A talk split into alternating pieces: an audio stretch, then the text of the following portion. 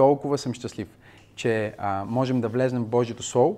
Миналия път започнахме да говорим за последното време и ролята на вярващия, на християнина в последното време и как да живеем победоносно, как да вършим подвизи с Бог, дори в най-усилените времена. И няколко неща, които със сигурност разбрахме миналия път е номер едно, че последното време започна с идването на Исус Христос на земята и в последствие изливането на Святия Дух на Деня на Педесятница. Също така научихме, че Бог е едновременно във всеки един детайл от цялата човешка история и епоха. Няма момент, в който Бог не е, такъв момент би спрял да съществува, защото всичко съществува в Него. Научихме също така, че в последното време ние трябва да минем от групата на религиозните към групата на духовните, на мъдрите. Онези, които света знае, че имат духовната информация. Хората около нас трябва да разберат, че ние имаме духовната информация. След това научихме, а, че Бог не се страхува от предизвикателства, а ги взема за момент да изяви славата си чрез Исус. Всеки път, когато ние сме в предизвикателства, не трябва да се страхуваме, защото Бог не се притеснява от обстоятелства. Напротив, той обръща всяко обстоятелство, за да прослави своя син. Научихме също така, че чистия живот винаги произвежда свръхестествено благоволение. И колкото повече навлизаме в последните дни, толкова повече благоволение ни трябва, което означава, че толкова повече трябва да пазим живота си чист пред Бог, сърцата си чисти пред Бог, семействата си чисти. И това може да изглежда а, а, скучно за някои хора в света, но в крайна сметка нашите плодове ще бъдат по-добри, нашите лица ще светат по-силно и ние ще бъдем 10 пъти по-успешни от всички останали.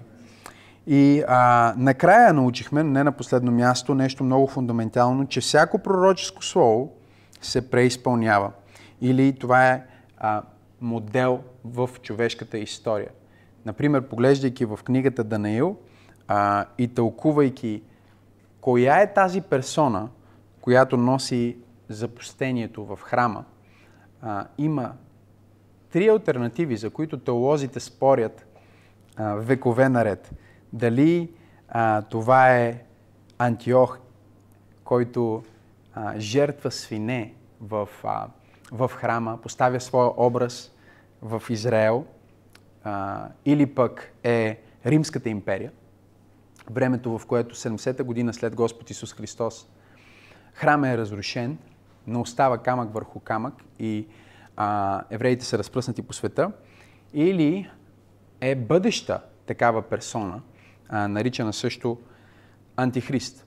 И ние си говорихме, че всъщност а, всички тези и дори и други исторически моменти, в които земната власт се извръщава, всъщност лидерите се превръщат, точно както този а, лидер в книгата Даниил се превърна в звяра. Забелязвате ли го? Имаме звяра в Откровение. Имаме звяра в книгата Даниил. Звяра в книгата Даниил е цар, който има изключителна власт, но не признава небесния Бог, извръщава своята власт и управление.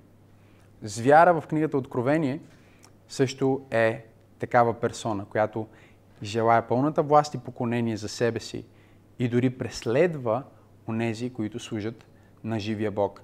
Точно както всички земни царе в историята са преследвали онези, които служат на живия Бог. И можем да говорим за много моменти. Можем да говорим за много идеологии. Можем да говорим за това как в Съветския съюз във времето на Сталин милиони хора са били а, убивани, преследвани в а, трудови лагери, изпращани, изчезвали. А, милиони хора умират от глад в Украина при неговото така социалистическо пречистване, което прави. И много, много, много други примери. И винаги тези лидери какво правят? Те провъзгласяват, че няма Бог. Или, а, казвайки няма Бог, те всъщност казват аз съм Бог. Така че комунизма не е система, в която няма Бог. Комунизма е система, в която държавата е Бог. И съответно онзи, който управлява държавата а, и онези, с които управляват, те се превръщат в едни богове. Те а, решават кой живее и кой умира. Буквално. И ние виждаме това през цялата история, този модел на царе, които се превръщат в зверове, хора, които извръщават своята власт. И днес ние продължаваме да говорим за последното време и с всеки следващ път става все, по, а, а, все по-горещо, а, но ние поглеждаме тази поредица не през класическия ескатологически поглед, който се занимава с хронологията на събитията. Повече ние разглеждаме това получение и въобще влизаме в тази а, тема накрая, тема на последното време, търсейки каква е нашата роля в това време.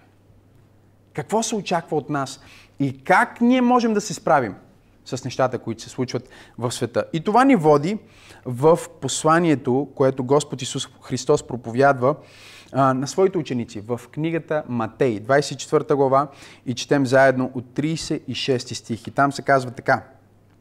А за онзи ден и час никой не знае, нито небесните ангели, нито синът, а само Отец. А, други ръкописи казват нито синът човешки. А има някои, които нямат дори и нито синът. 37. И каквито бяха Ноевите дни, така ще бъде и при пришествието на човешкия син. Защото както в онези дни, преди потопа, ядяха и пиеха, женеха се, омъжваха се, до деня, в който Ной влезе в ковчега. И не усетиха, много важно, докато дойде потопа и завлече всички. Така ще бъде и с пришествието на Сина човешки. И продължаваме да четем. Тогава двама ще бъдат на полето, единият се взема, а другият се оставя. Две жени ще мелят на мелницата, една ще се вземе, а другата ще се остави. Затова бдете. Харесва ми, че Господ Исус Христос ни казва, ето каква е вашата роля. Затова бдете или бъдете будни. Пробуждане? Бъдете будни.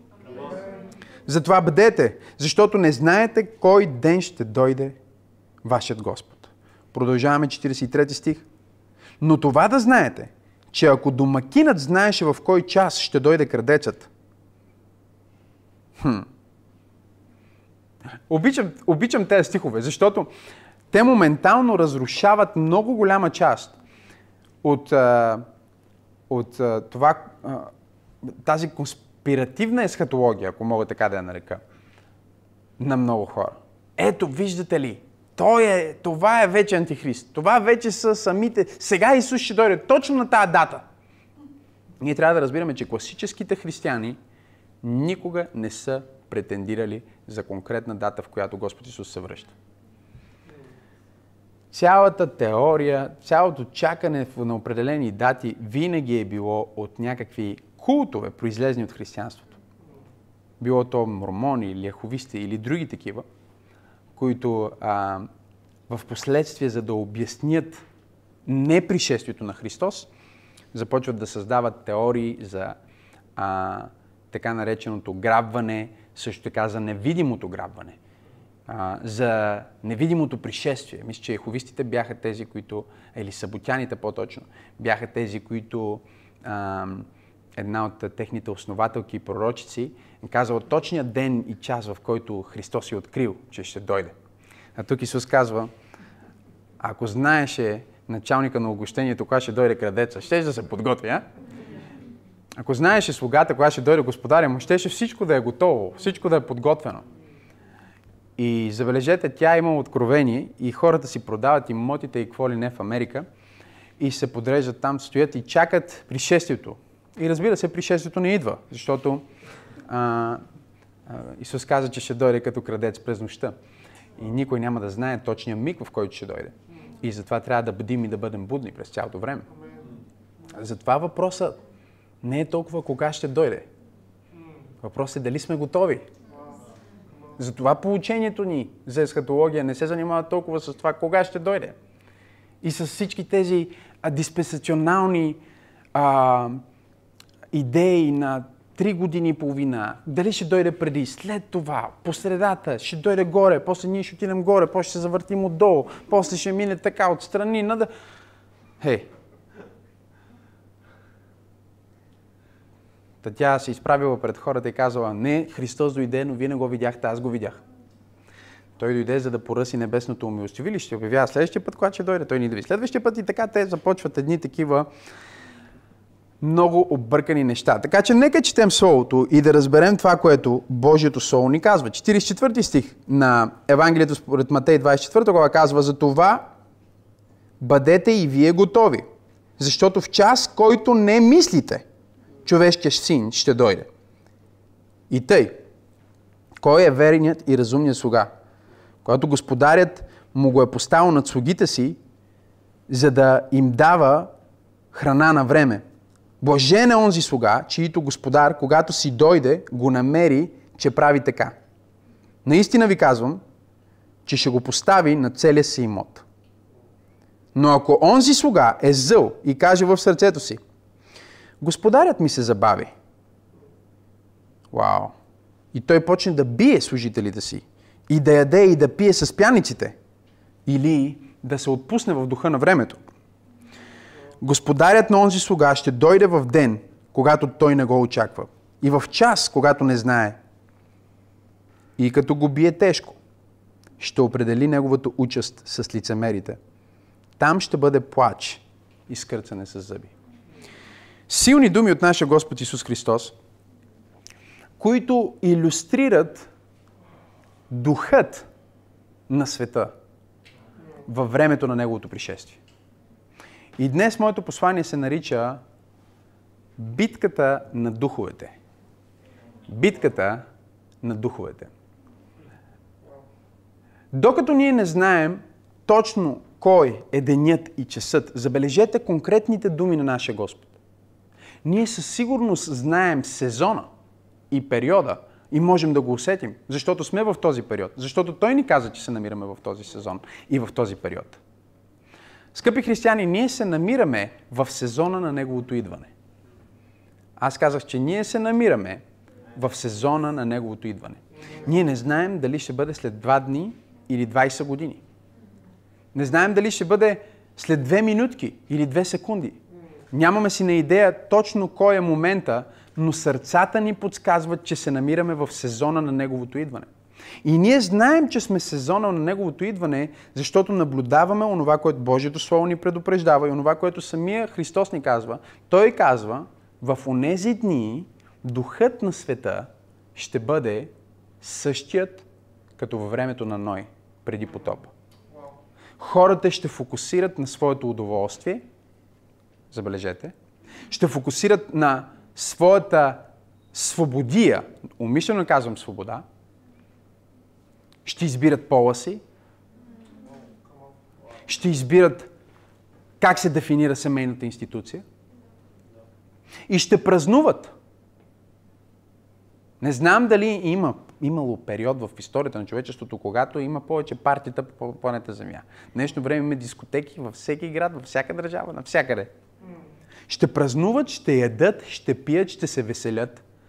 И духът на света ще бъде такъв, какъвто бе и в нашата основна книга по време на това изучаване, в книгата Данаил, където имаме един цар, който направи пиршество в пета глава на Данаил. И се казва, цар Валтасар събра хиляди хора. И започнаха, донесоха най-скъпата храна, най-хубавата музика и всичко. И духът на времето е същия дух сега, като духът тогава.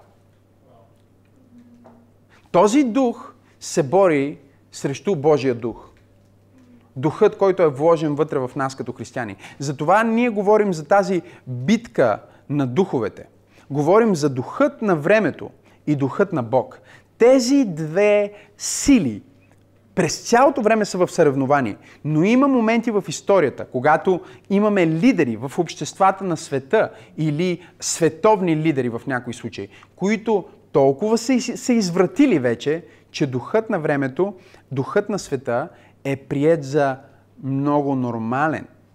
Какво е това време и какви са тези безбожни хора, които Библията ни казва, когато пируваха и ядяха, взеха святите неща, съдовете от Божия храм и започнаха да използват святите неща и да ги извръщават. Това ми прилича много на времето, в което ние се намираме днес. време, в което хората дори нямат а, мислене, че има святи неща. Днес хората дори нямат концепт в главите си, за съжаление, за това, че има места, има неща, които са святи, които са специални, които са отделени, които не трябва да бъдат осквернявани.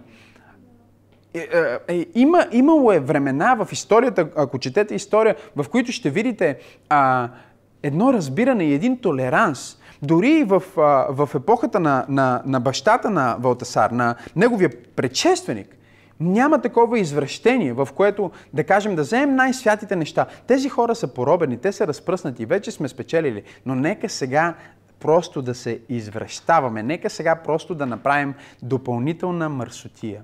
И ако днес ние погледнем света, в който живееме, това е нашия свят. Това е духа на света. Дух, в който ние виждаме, че вече няма нищо свято.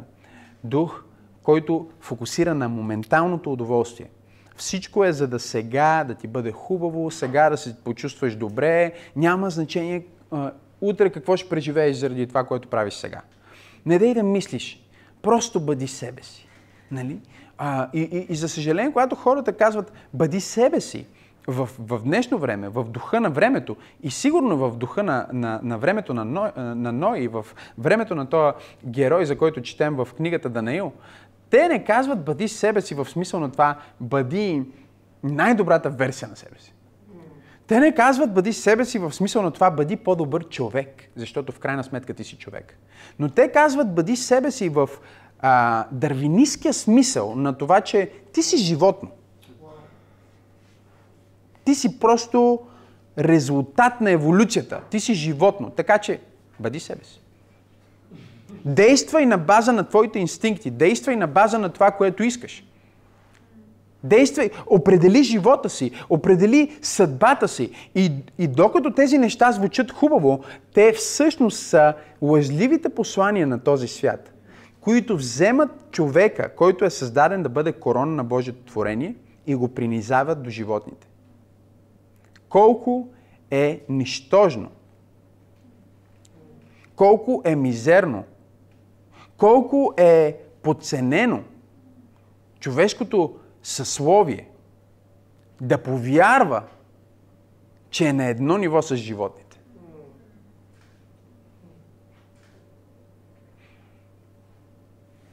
Според мен човек има нужда от повече вяра, за да повярва, че произлиза от маймуните и че света се е появил случайно, отколкото да повярва, че Бог го е създал. Защото дори елементарната логика, която ние можем да използваме без абсолютно никакви а, библейски стихове, без да използваме никаква теология, ние просто можем да кажем, че факта, че аз имам риза, означава, че съм си сложил тази риза. Факта, че съм си сложил тази риза, означава, че от някъде съм взел тази риза. Което означава, че някой е продал тази риза. Което означава, че някой е произвел тази риза. Което означава, че някой е измислил дизайна на тази риза, преди да бъде риза, е било рисунка. И днес няма абсолютно нищо сложно на планетата Земя, което човек с разума си би казал, че е плод на случайност. Никой не би казал, че часовника ми е плод на случайност. Защо? Защото дизайна е свидетелство, че някой го е създал че някой го е измислил, че някой е вложил отношение. Не може тази сложна система да се събере и да работи, и то толкова добре и безотказно, без да има архитект, без да има дизайнер, без да има някой, който го е измислил. Но духа на времето, какъв е духа на времето? И защо за Бога интелигентни хора вярват в теорията а, на еволюцията и а, подкопават основите на, а, на Атина и Иерусалим, на които се гради целият западен свят, на основите на разум и, и, и откровение а, от Атина и Иерусалим, на които е построен целият добър познат свят, западен свят. Защо ние казваме в момента, че всичко това, което сме научили в, в, в период от хиляди години, няма никакво значение? Ние сме открили сега новия начин, който всъщност ни връща обратно към животните. Една единствена причина. Това е духа на времето. Духа на времето е такъв, че хората искат да се удоволстват. И те знаят. Ако аз приема това, което е логично, че часовника има дизайнер, че света има създател, тогава трябва моята воля да бъде покорена под намерението на онзи, който е изобретил целия свят. И тъй като хората не искат да имат Бог, те търсят теории, с които да го отрекат. Но днес аз проповядвам на някой, който казва, аз не съм под духа на света. Духа на света, забележете, въпреки че е дух на такава фалшива свобода, същевременно е дух на робство и страх. Защото в момента, в който а, този цар започна да се извръщава, Библията ни казва, че се появи знамение. Божия пръст започна да пише по стената послание, което никой от седящите там не може да разбере това послание. Но в момента, в който те чуха това послание, в момента, в който те чуха тази проповед, която не разбираха, те се изплашиха. Защото духа на света е дух на страх. Духа на света е дух на опресия. Библията казва, че този най-велик и най-могъж владетел се смути много и изгледът на лицето му се измени. Всичките лидери, които бяха в стаята, се смаяха. Всички бяха в абсолютна паника. Духът на този свят е много извратен, защото уж имаш най-великата свобода и също времено имаш най-великото ниво на страх. Най-богатите ми невярващи приятели са хората, които най-много се оплашиха от коронавирус. Те, са, те бяха най-страхливите. Които са постигнали неща в живота, които имат пари, които имат... Те ходиха и си правиха по 3-4 теста. И отиват, правят теста, излиза негативен, пак отиват, правят следващ тест, пак им чувството, че искаха да им излезе. Защо? Защото имат страх. И духът на този свят е дух на страх. Духът на това поколение е дух на страх. Духът на последното време е дух на страх. Пасторе, защо говори всичко това? Защото искам да направя контраста днес. Искам да направя разликата днес. И ти да идентифицираш за себе си дали ти си под духа на света или си под духа на Бог. Защото моето виждане е, а, че в момента ние имаме изключително, прекалено много християни, които са флиртуват с духа на света или се отпускат в духа на света или си казват, абе, нормално е да си оплашен. Нормално е да си оплашен. От кога? Нормално е да си малко депресиран. Нормално е да, да ти е зле. От кога? Нормално е само ако си се вложил под същата система. Ако не си се вкарал под тази система, а си от друга система, тогава не е нормално. Защото ти не, раз, ти не размишляваш за това, за партито, което се случва, или страха, който се случва, или какво се случва в духа на този свят. А ти размишляваш, върша ли аз моята част, готов ли съм за идването на онзи, който очаквам. Ще мога ли да бъда намерен като слуга, който действа под духа на Бога, когато Исус се върне? Защото в крайна сметка, онези, които ще го видят, ще го срещнат и ще царуват в вечността с Него, не са тези, които са флиртували с духа на света, а са онези, които са оперирали в духа на Бога. И днес ние имаме нужда от повече християни, които са наистина помазани от Святия Дух, които наистина се движат в духа, които наистина са проницателни в духа, които имат разпознаването на духа. Проблема е, че няма как да имаш разпознаване без да имаш познаване.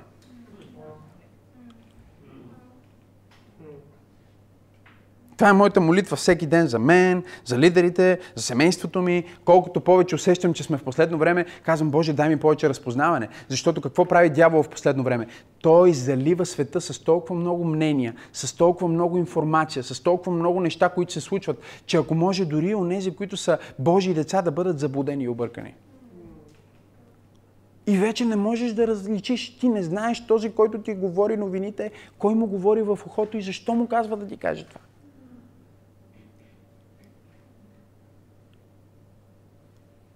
И ние го виждаме. Хората не знаят какво искат. Те знаят какво не искат, но не знаят какво искат. Това е духа на света. Защото дявола винаги е в разрушаване, никога не е в градеж. Никога не е в градеж. Дявола няма капацитета и, и няма креативността да изгради. Той е само в разруха. Той е винаги против. Той винаги иска да събаря, винаги иска да разрушава, винаги иска да унищожава. И това е духа на света. Духа на света е в анархия, духа на света е в а, а, да иска промени без цел. Да иска нещо без посока. И аз съм срещал толкова много християни, които са влезнали под този дух на света. И те го бъркат с Божия дух. След малко ще ви кажа какъв е духа на Бог в последното време, какво прави. Много е различно от това, което духа на света прави. Духа на света винаги няма посока. Не знае, чуйте, не знае какво иска, но знае какво не иска.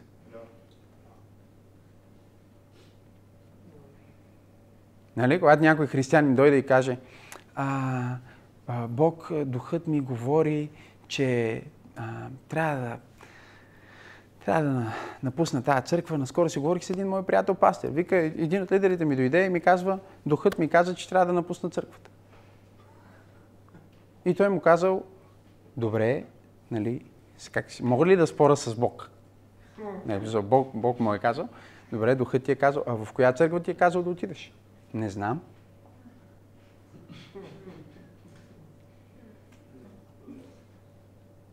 Но ще разбера сигурно, когато напусна. Вау! Това е наистина липса на познаване на Бог. Дълбока липса на познаване на Бог. И следователно дълбока липса на разпознаване на това кой е Бог и кой дявол ти говори. Духът на света знае какво не иска и не знае какво иска. Духът на Бог знае точно какво иска. И преодолява това, което не иска. Но ако ние изследваме Духът на Бог, ние ще разбереме, че Духът на Бог говори много повече за това, което иска, отколкото за това, което не иска. Не знам на кой проповядвам днес. Тоест, всеки път, когато ти си казваш, не искам да надебелея. О, дано да не надебелея. Ти си под духа на света. Това е дух на страх. Дух, който знае какво не иска.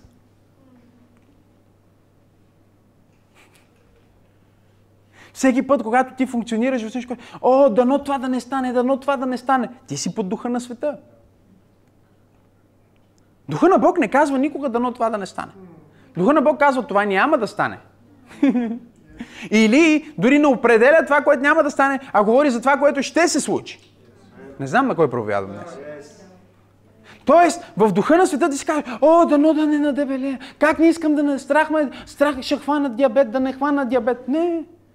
Това е духа на света. Духа на Бога казва, аз искам да съм във форма. Ето какво ще направя. Ето как ще планирам. Ето как ще се храна. Ето как ще действам. Духа на света винаги прехвърля отговорността на някой друг.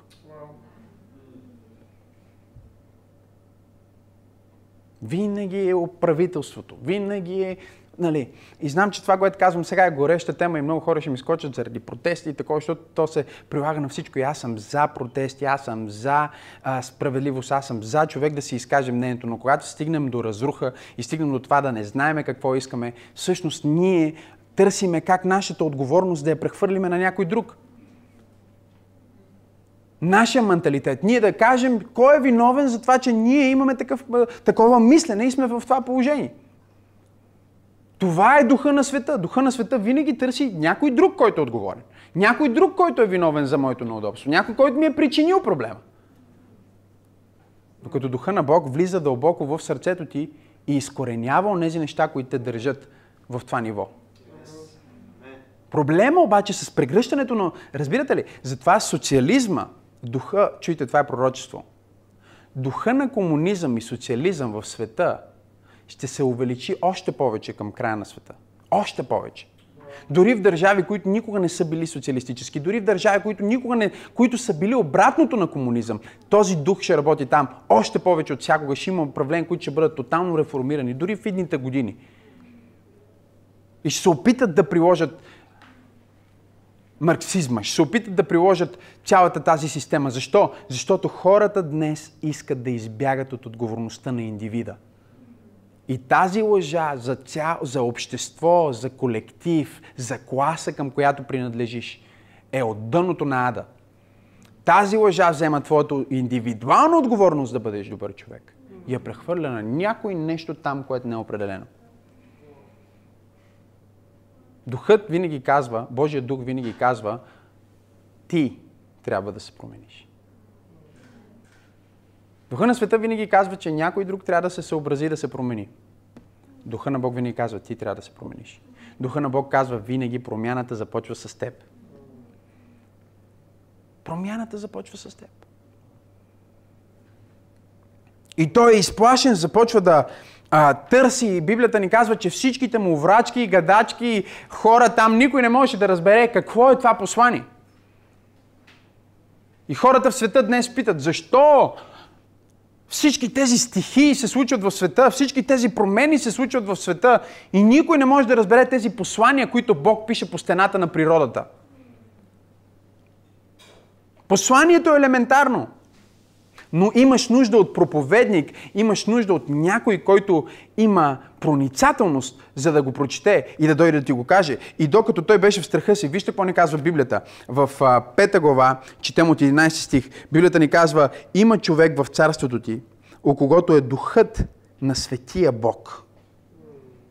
И в дните на баща ти, в него се намери а, светлина, кажи светлина, разум, кажи разум, мъдрост, кажи мъдрост, като мъдростта на боговете. Вау! И цар Новоходоносор, баща ти царил, го постави началник на врачовете и гледачите, и халдийците, и астролозите. Защото когато тези хора нямат отговор, този човек има отговор, защото в него е духът на светия Бог.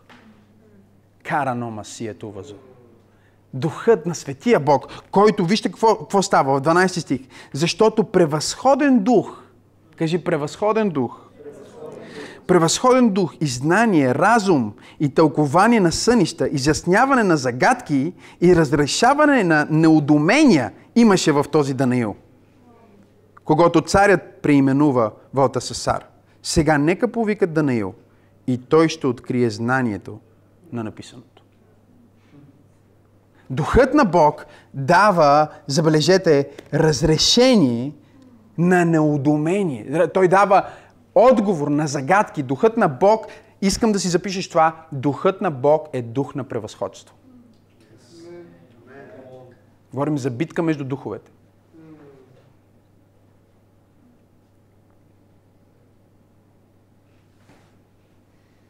Дух на превъзходство.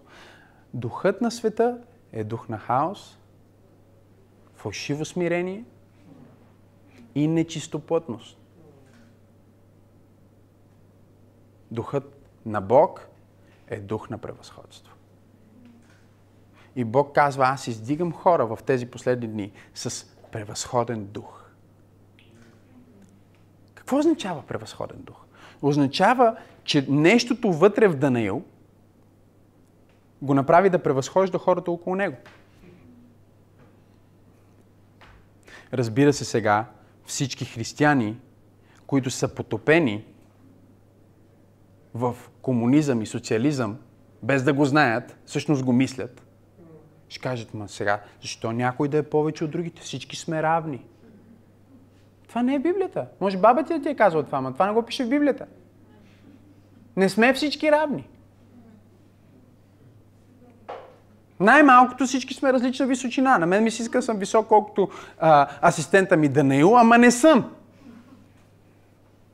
И колкото и да кажем всички сме равни, в крайна сметка, когато някой трябва да се протегне и да вземе нещо от някое високо място, се разбира, че аз не мога, той може, защото на него му е дадено, на мен не ми е.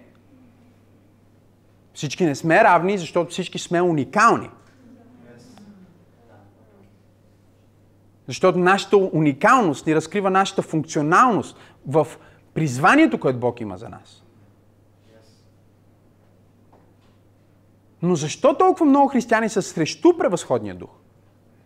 Защо много християни ще гледат тази проповед и ще кажат, той пастор каква хубава прическа има, пък и каква риза има. И ще мислят за това или ще коментират това. Няма да го приемат като, о, чудесно, и аз трябва да изглеждам добре. Ще кажат, а, не, не е добре. Трябва така по-смирено, с някакви по-грозни дрехи да се облече един духовник.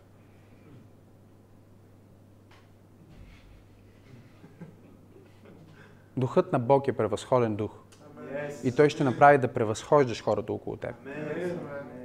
Не защото ти си голямата работа. Ти трябва да изявиш колко по-голям си и ти трябва да покажеш, че ти си много превъзходен. А защото има нещо вътре в теб, което харесва да бъдеш чист. Има нещо вътре в теб, което харесва да бъдеш а, добре облечен. Има нещо вътре в теб, което харесва да миришеш на хула, не да миришеш. Има нещо вътре в теб, което предпочита реда пред хаоса. И това нещо вътре в теб не е нещо, е някой. Духът на живия Бог. Това е превъзходен дух. Амен.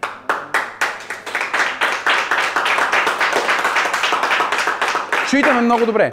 Хора трябва да идват в нашите църкви, да слушат нашите проповеди, да сядат в нашите служби от управлението на нации и да казват Вау! Има какво да научим от тези.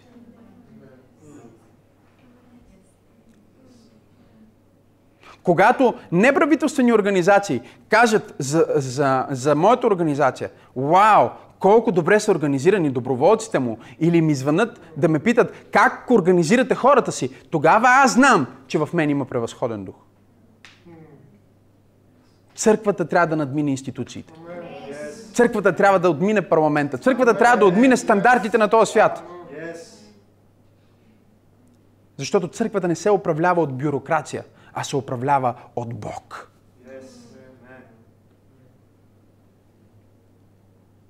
Бюрокрация е духа на света. Буквално знаете ли какво означава бюрокрация? Бюрокрация означава, че властта вече не е в Бог, не е в царя, не е в лидера, не е в хората, а е в системата. Бюро. Крация. Силата е в бюрото. Сега вие смеете, но от френски точно това означава. И цялата идея на просвещението е, че силата е в бюрото. Силата никога не е в бюрото. Силата или седи зад бюрото, или е някъде около бюрото, но сила няма никаква в бюрото.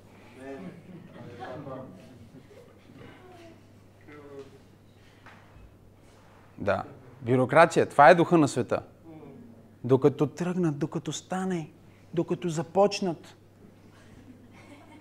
Дух на охлюв има вътре в тях. Някой християнин, ако си християнин си много бавен, внимавай, може би имаш демон на охлюв вътре в теб. И да започнат да се молят, докато започнат, докато си направят кафе, докато си сипат вода, докато седнат на този диван, за да осъзнаят, че искат на другия диван. Докато си намерят Библията, докато си вземат тефтера. Три часа са минали. Какво е това? Демон на охлюв. И целият свят е по този начин. Те са бързи да вършат зло и бавни да вършат добро. Каква е системата на света? Системата на света е такава, в която ако искаш да направиш добро, ще бъде осложнено с бюрокрация. Ако искаш да извършиш зло, можеш да го направиш моментално.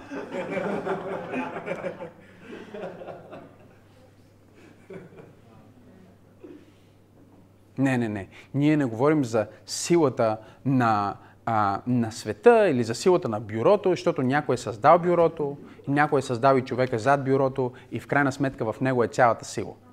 Аз казах, в него е цялата сила, в него е цялата власт. И онези, които представляват Него, го представляват с превъзходен дух. Те имат свръхестествена скорост, имат свръхестествена мъдрост, имат свръхестествено разпознаване. Когато света казва не, те казват да. Когато света казва невъзможно, те казват възможно. Когато света е в страх, те са в вяра. Когато света е в паника, те са в смелост. Когато света е в глад, те снабдяват храна. Те са разрешението. Те са разрешението на, не, на, на, на, на необяснимите ситуации. Защо? Не за да изяват себе си, а защото този слуга е там, както прочетохме в думите на нашия Господ. И през цялото време си казва, шефа може да дойде скоро. И аз искам да го представлявам по най-добрия начин. И каквото ми е казал да направя, аз ще го направя по най-добрия начин. Защото когато той дойде, аз не искам да съм бил под духа на света. Казва, ако този слуга е спрял да прави това, което Бог му е казал, и е започнал да, да се отнася зле с тези, които трябва да храни, и е, и е отишъл да пие и да яде и да си прекарва времето с хората от, от света, в духа на света, този слуга може да бъде оставен. И не само, ще бъде оставен, той ще бъде мъчен и той ще бъде отхвърлен. Но онзи слуга, който е готов, халелуя на Бога, онзи слуга, който не се е тревожил точно в колко часа ще дойде Исус, защото е бил готов през цялото време. Халелуя на Бога. Не знам на кой проповядвам днес, но Бог ме е изпратил да ти кажа, не се страхувай кога Исус ще дойде. Не се страхувай кога Антихрист ще се прояви. Не се страхувай от чипове. Не се страхувай от нищо в този свят. Само едно нещо мисли и това е, готов ли съм за идването на Исус? Защото ако ти живееш в готовност за Неговото идване, няма обстоятелство, което може да ти попречи да го срещнеш, когато Той дойде. Духа на света е дух на съблазън, който иска да те а, придърпа и да каже, абе, гледай колко ти е скучно в това служение, гледай колко ти е скучно в тази църква, гледай колко ти е скучно да имаш само една жена. Виж всички други как живеят, а ти колко си консервативен. Духа на света е духа на будницата Вавилон според Откровение, който идва за да съблазни, да изкуси онези, които са определени да царуват. Знаеш ли защо дяволът изкушава? Защото той знае, че той никога няма да царува, а ти трябва да царуваш. И мисълта, че ти ще царуваш, го измъчва. И той сега през цялото време измисля всякакви глупости, с които да, те, да ти отнеме царството. Да ти отнеме владението, да ти отнеме благословението. И в последни дни, докато света се извръщава все повече и открива нови начини да се извръщава. Вместо ние да казваме, леле, колко страшно стана в света.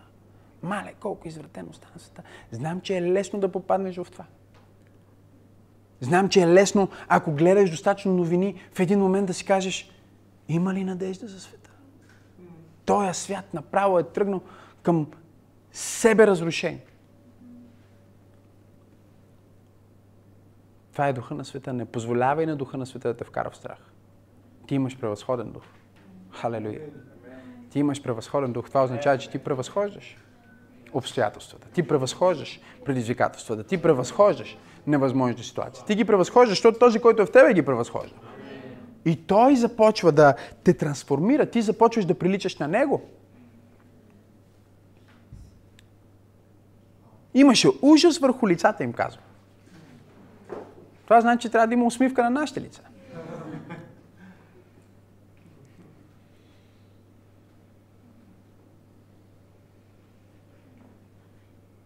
Аз говоря на християни, които осъзнават колко превъзходно велика е силата на духа вътре в тях. Колко велика е славата, която има да се разкрие чрез тях. И казват, Боже мой, аз няма да се разсейвам. Аз няма да допусна да бъда уловен в това, което правя. Двете са на мелницата, едната, другата. Що? Защото другата е толкова ангажирана. Не знам дали има хора тук. Тя е толкова ангажирана с земните неща, че Христос се появява на небето. Тя не го вижда. Тук ли сте хора? Има християни, които са толкова ангажирани в работохолизма си, че не знам, ако небето се отвори и се чуе глас на архангел и звук на търба, те може да не го чуят, защото са толкова ангажирани. Моли се и работи. Моли се и работи. Благодари на Бог и работи. О, Боже мой, каквото и да работиш, можеш да се молиш, докато работиш. Вътрешно можеш да се молиш, докато работиш. Можеш да се молиш за хората, с които работиш. Бъди в готовност, бъди буден през цялото време, защото той идва като крадец. Той ще дойде с изненада. О, Господи Боже мой! Изненада може да бъде ужасна, може да бъде чудесна. Изненада може да бъде ужасно и може да бъде велико. Може да има изненада, която да те убие и изненада, която да те направи милиардер. И двете са изненада. Изненадата на неговото идване трябва да бъде най-красивата изненада за нас. Сърцата ни трептат, очакват го и знаят, че Той идва всеки момент. Работим като за пред Господа във всичко, което правим. И стоим в духа на Бог, а не в духа на света, защото има битка между тези духове. Колкото повече се предвижваме към края, толкова повече проповедници ще започнат да се конформират към духа на света. Да се съобразяват. Те ще се възпротивяват за нещата, които нямат значение и ще се съобразяват с нещата, които имат значение. Докато Данаил каза, не ме интересува, че ме наричат така. Аз ще се пълна с правилното нещо. Проповедниците в последното време ще казват, абе, съобразяваме се със света за нещата, които реално имат значение и трябва да не се съобразяваме, а нещата, които са окей okay да се съобразяваме, там не се съобразяваме. И колкото повече се движим към края, толкова повече това ще бъде духа на света. Аз отследвах някои проповедници по време на, а, на, на, на пандемията, след пандемията, защото гледам проповедник в Инстаграм. Проповядва и казва. Скъпа църква, очевидно онлайн, както целият свят, заради COVID, няма да се събираме сега президента, защото в Америка президента с заповед цяла Америка обявиха, че църквите са а, обекти от първа необходимост, както е болницата, както е а, магазина за хранителни стоки. Не може да затваряме църкви. Обяви го с закон. Доналд Тръмп. И той излиза и казва, знам, че президента обяви, че може, но не може. Трябва да сме внимателни. Дори да спазваме дистанция, по-добре е, за сега няма да имаме църква. Няма да се събираме. Същия проповедник. Една-две седмици по-късно. По същия начин.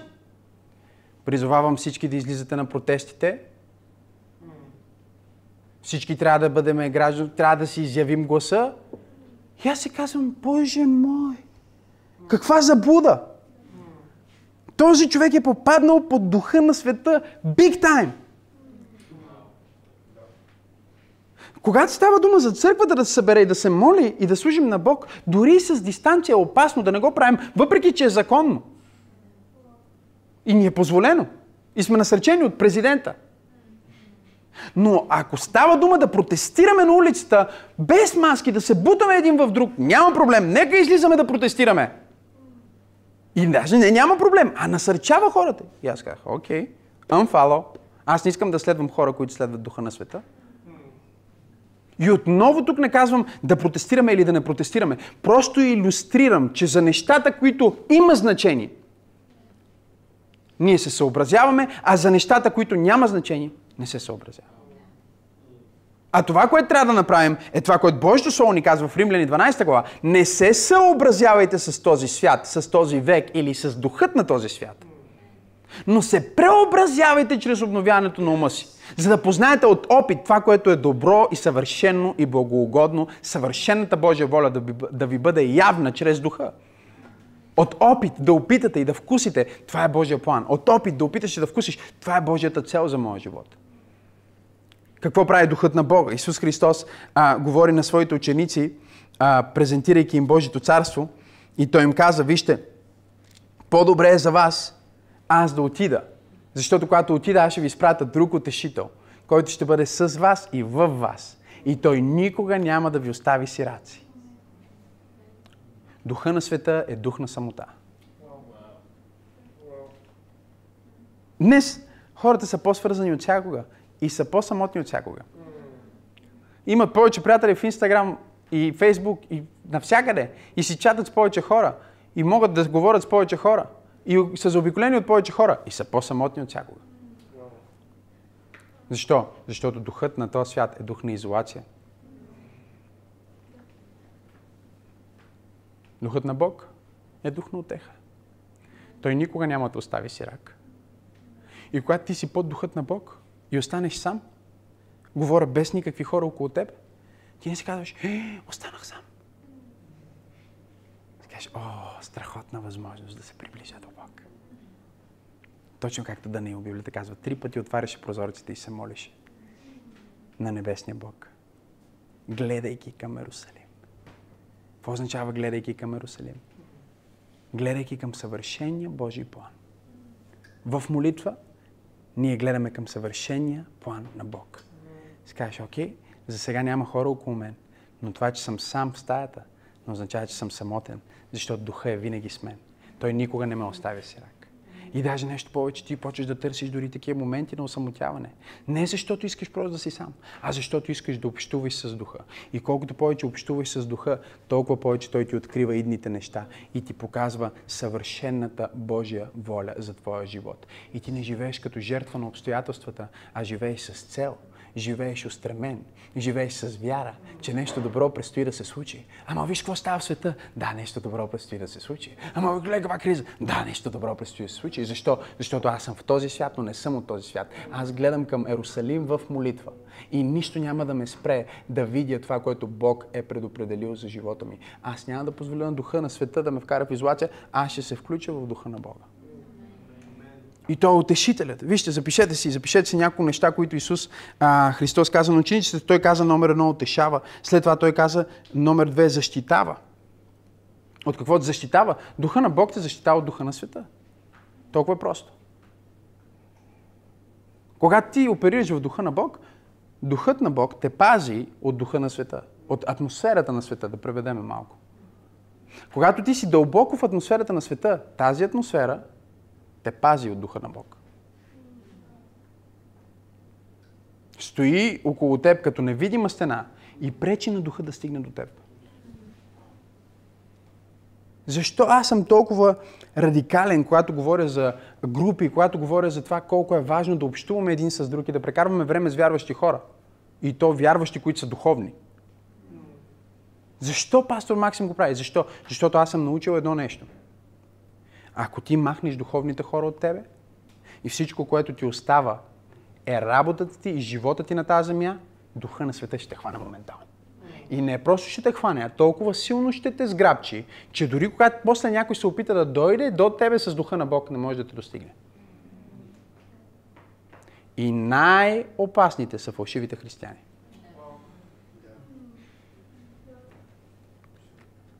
Най-опасните са фалшивите християни. Най-опасните са фамилиарните християни. Мога ли да проповядвам? Аз говоря за последното време. Чели сте за девиците? Ха? За будните и за спалите? Бяха девици всичките. Всички бяха църкви. Но едните църкви, какво нямаха? Говорете ми. Нямаха масло. И като нямаха масло, какво нямаха? Огън. Когато нямаш духа на Бог, всичко, което ти остава е духа на света. Няма друго. В духовния свят няма такова пространство, наречено празно.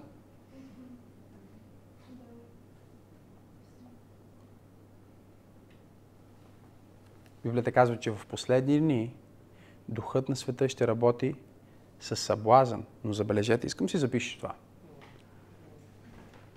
С съблазън, чрез онези, които се наричат с Христовото име. Съблазанта няма да идва от светските хора. Съблазанта ще идва от онези, които се наричат с Христовото име, които ходят от време на време на църква, но нямат никаква духовност. Хора, които ако кажеш, хей, нека се помолим, ще кажат, о, много духовен стана, бе. Какво е това? Духа на света, който иска да смачка духа на Бог. Това е битка между духовете.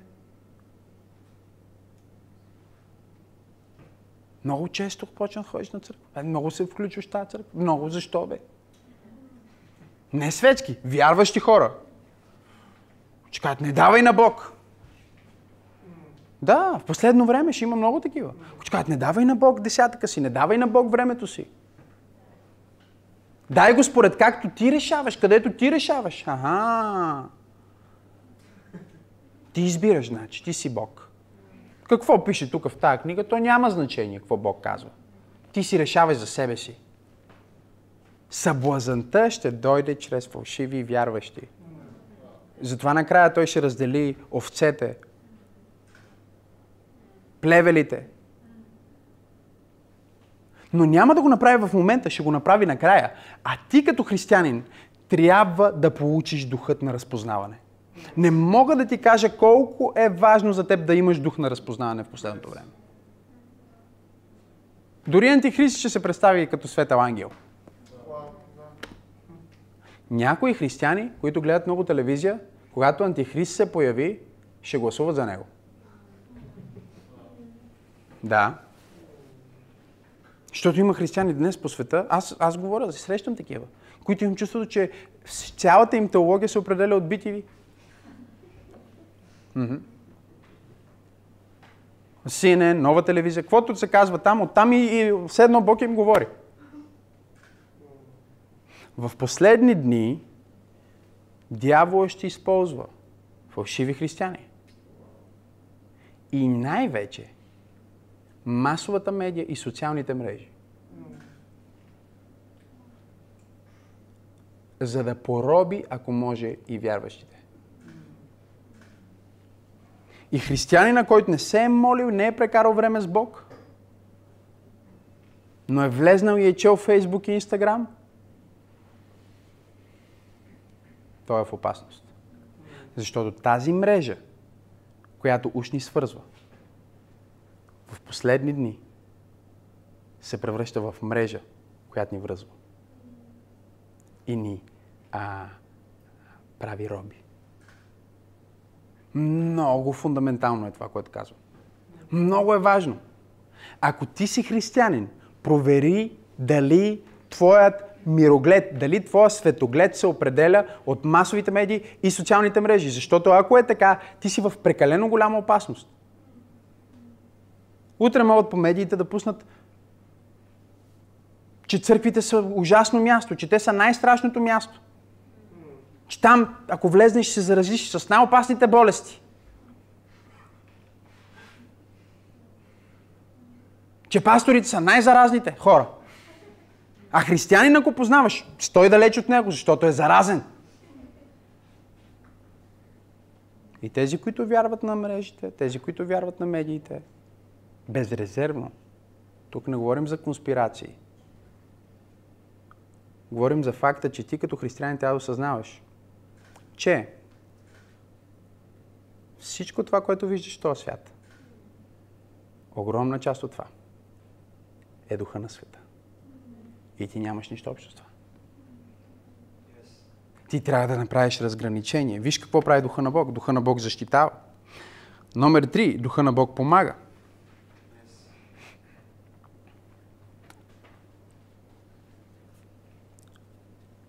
Много християни не знаят какво означава духа да им помага, защото те не искат помощ, а искат социална дейност.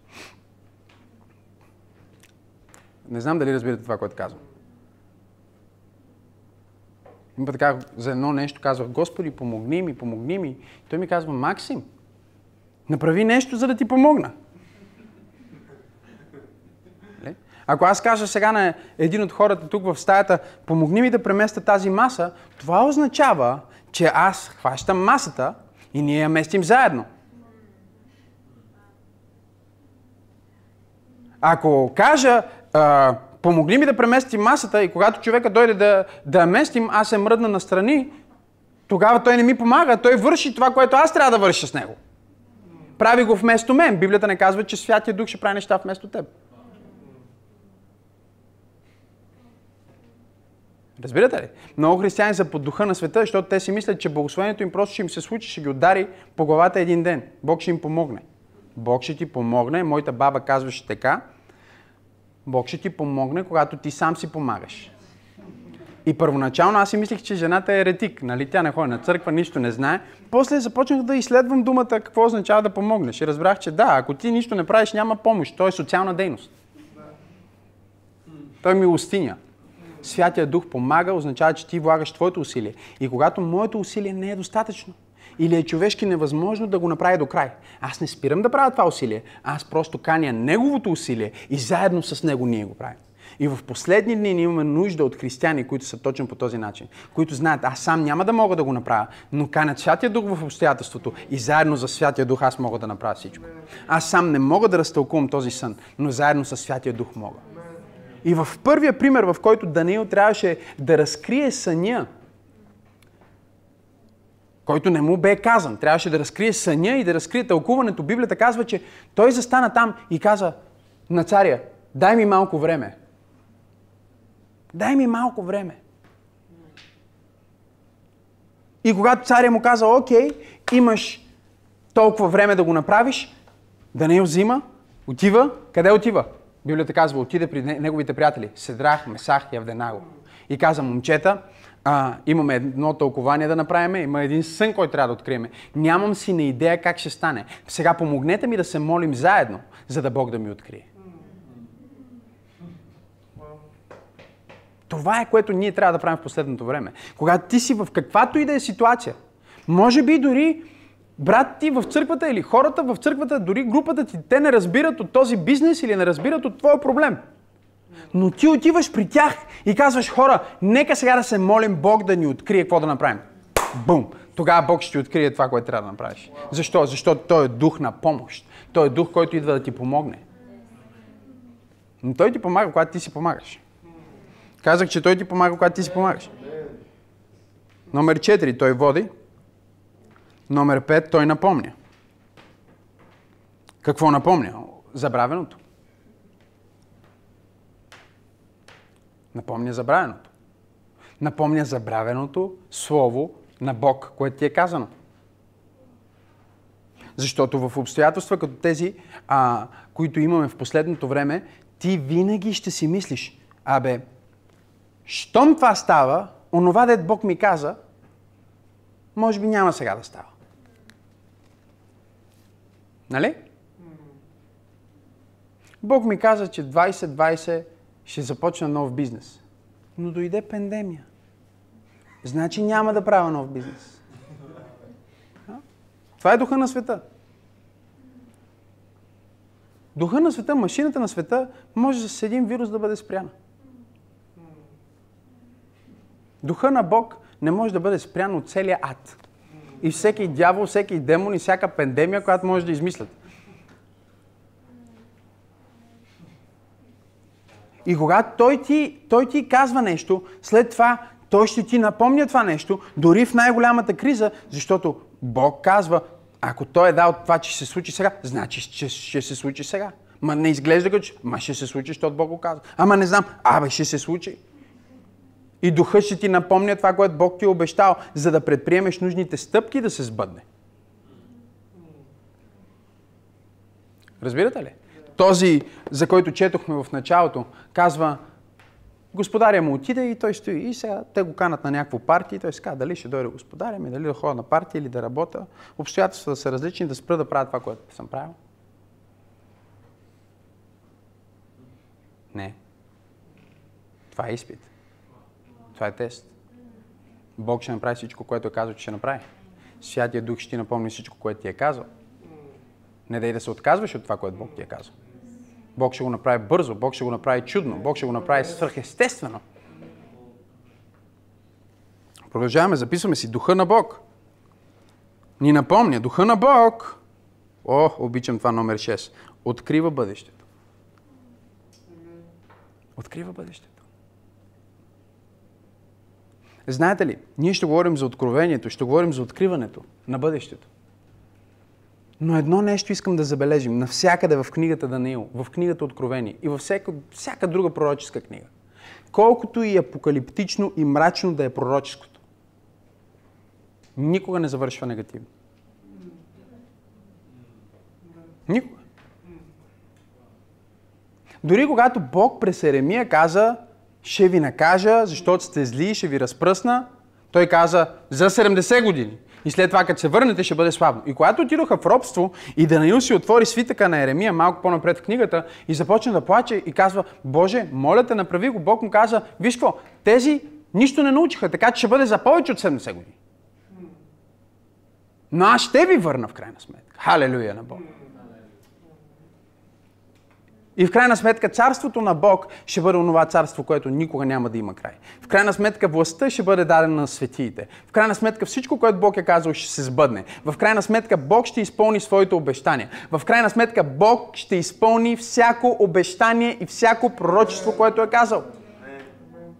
И когато Святия Дух ни открива бъдещето, както сега говорим за бъдещето и за настоящето, защото ние сме в настояще бъдеще време в момента някакво такова свърхестествено време на идването на Бога, ние трябва да разберем нещо много, много фундаментално. И това е, че Исус Христос винаги ни открива бъдещето чрез духа.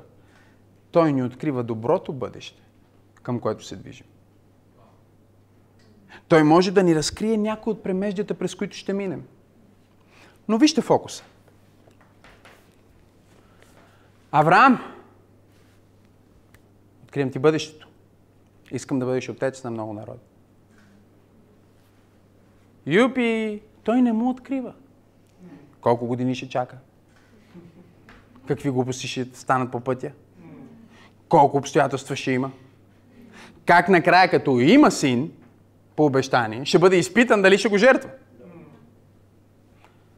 Моисей, изведи моя народ и ги заведи в земя, която тъкат мляко и мед. Не му каза, това е коравовратен народ. Това дойде по-късно.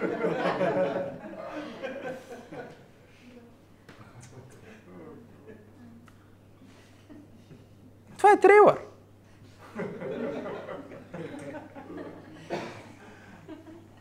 Духът ти открива трейлър. Гледа сте трейлър, нали? Леш трейлъра. Какво става в трейлъра? Всичко най-вълнуващо. Всички най-интересни неща, красиви ефекти, всичко е напускано в трейлър. После пускаш филма. Гледали сте филм, след който сте гледали пак трейлър? За да си кажеш, това същото ли беше, което гледах?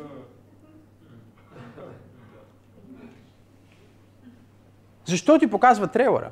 Защото това е твоя Бог. Той е Бог на вяра, Той е Бог на надежда, Той е Бог на любов, Той е Бог на добро, Той е Бог, в който има хепи енд, Той е Бог, в който има кулминация на доброто в крайна сметка. И защото знае, че ако ти открие всичко лошо, ще се откажеш. Той ти дава сила, докато вървиш. Пасторе, ако измислят чипове, той ти дава сила, докато вървиш. Ама, ако антихриста е а, а, а, Бойко Борисов, той ти дава сила, докато вървиш.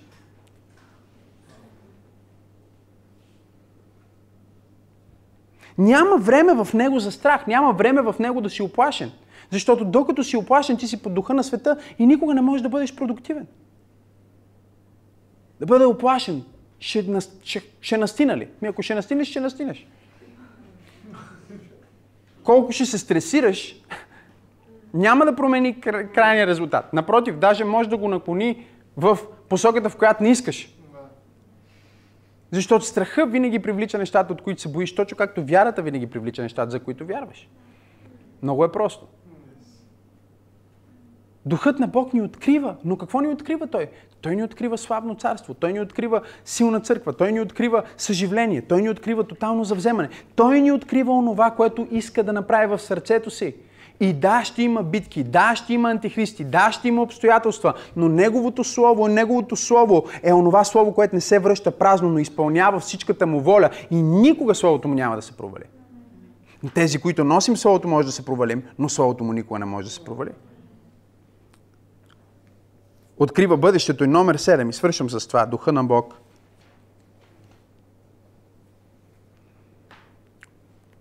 Исус каза, прави радостта ви пълна. Духа на Бог прави радостта ви пълна.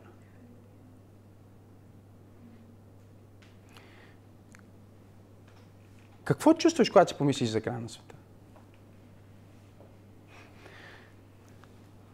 Ако не е мир и радост, значи има много неща в този свят, към които си привързан.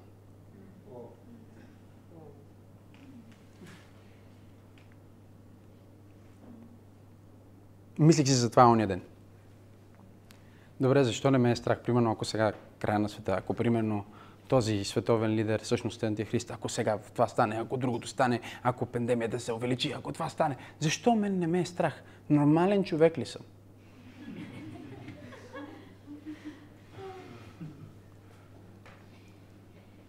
Аз съм загрижен за света. Загрижен съм за семейството ми, загрижен съм за хората. Загрижен съм повече за това, което ще става с хората в света даже. Защото те са в опасност. Но ние, които са под духа на Бога, не знам каква опасност има за тях.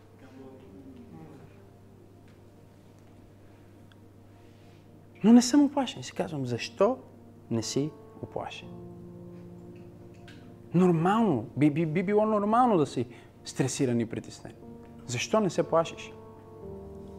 От Армагедон, от Апокалипсис, от края, от Антихриста, от чипове. Защо нищо от това не натиска някакъв бутон в Максима Сенов, който да го накара да се оплаши? И си казах, нищо не ме държи тук. Нищо не ме държи. Няма нещо в този свят, което да си кажа, о, как ще ми липсва. Което няма да го има в другия. И по-добре. Защо имаш страх, когато мислиш за края на света? Защо тази тема те притеснява? Вижте, нормално е света да прави филми за края на света и да се страхуват хората, ходят на кината и ги кефи, защото от адреналина и си ги плаши и това си е тема за тях не мога да разбера защо християните трябва да се притесняват. Може би са свързани. Може би са твърде свързани с нещо в този свят. Позиция, власт, пари, работа. Какво е нещото, което те е страх, че можеш да изгубиш?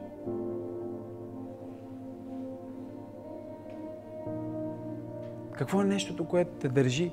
Какво е нещото, което те кара да си тук на тази земя? Апостол Павел го формулира по-добре, отколкото аз бих могъл. Той каза, за мен е по-добре да отивам. За вас е по-добре да остана. За вас е по-добре да остана. С други думи, единствената причина, поради която християнин може да иска да остане, не да бъде в страх от, от, от, от края, а да иска да остане – Единствената правилна причина да си още на планета Земя като християнин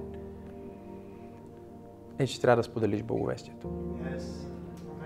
И трябва да дадеш шанс на човека, който е на мелачката с тебе, да не бъде оставен. Човека, който е на покрива с тебе, да не бъде оставен.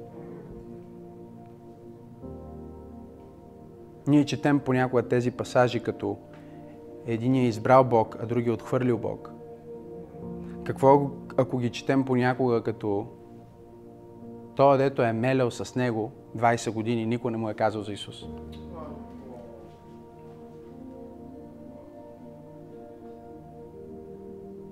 Духът на Бог, чуй това и приключвам с това наистина.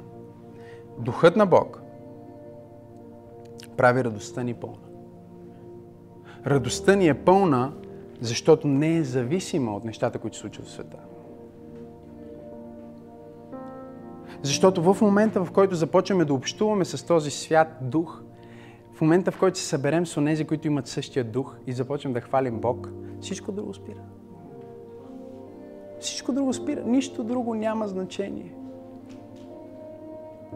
Христос ще се върне скоро. Но Той се връща за славна църква. Той не се връща за оплашена църква. Той не се връща за църква, която е по духа на този свят. Той се връща за славна църква. И следващия път ние ще говорим за това. Как да бъдем славна църква в последното време. Точно сега, където и да си, нека се молим. Боже, благодаря ти в името на Исус за всеки човек, който гледа За всеки човек в стаята и всеки човек в стрима и всеки човек, който ще слуша това послание в, в последствие. Нека свят страх от Бога да дойде върху тях. Нека дух на мъдрост и откровение да дойде върху тях. Нека Твоето присъствие да ги обгърне там, където са. Някой гледа това излъчване и ти си казваш, може би трябва да спра това или другото или третото, неща, които ти си обещал на Бог, заради обстоятелствата, в които се намираш. И Бог ми е изпратил да ти кажа, че Неговите думи към теб са били казани с пълното знание за това, което ще ти се случи. Той ти го е казал въпреки това, защото знае, че можеш въпреки това. Каквото и да ти е казал да направиш, покори му се. Повярвай, че е възможно. И Неговия дух ще ти помогне да го направиш. Той ще ти даде иновативни начини. Той ще ти даде разум. Ще ти даде превъзходен дух, както на Даниил. В името на Исус. Здравей! Толкова се радвам, че успя да чуеш това послание. Ти можеш да си гарантираш, че няма да пропуснеш нито една проповед, нито една нова песен и нищо от прекрасното съдържание, което идва към църквата, като се субскрайбнеш към нашия YouTube канал. Така че точно сега можеш да натиснеш subscribe и да последваш канала на Църква Пробуждане. Нещо друго, което можеш да направиш е да дариш. Ако тази проповед и другите такива послания, които качваме, благославят живота ти, аз те насърчавам да бъдеш съпричастен, като участваш и натиснеш точно сега на иконката Дари. Всичко, което правите, наистина има значение. Бъдете благословени.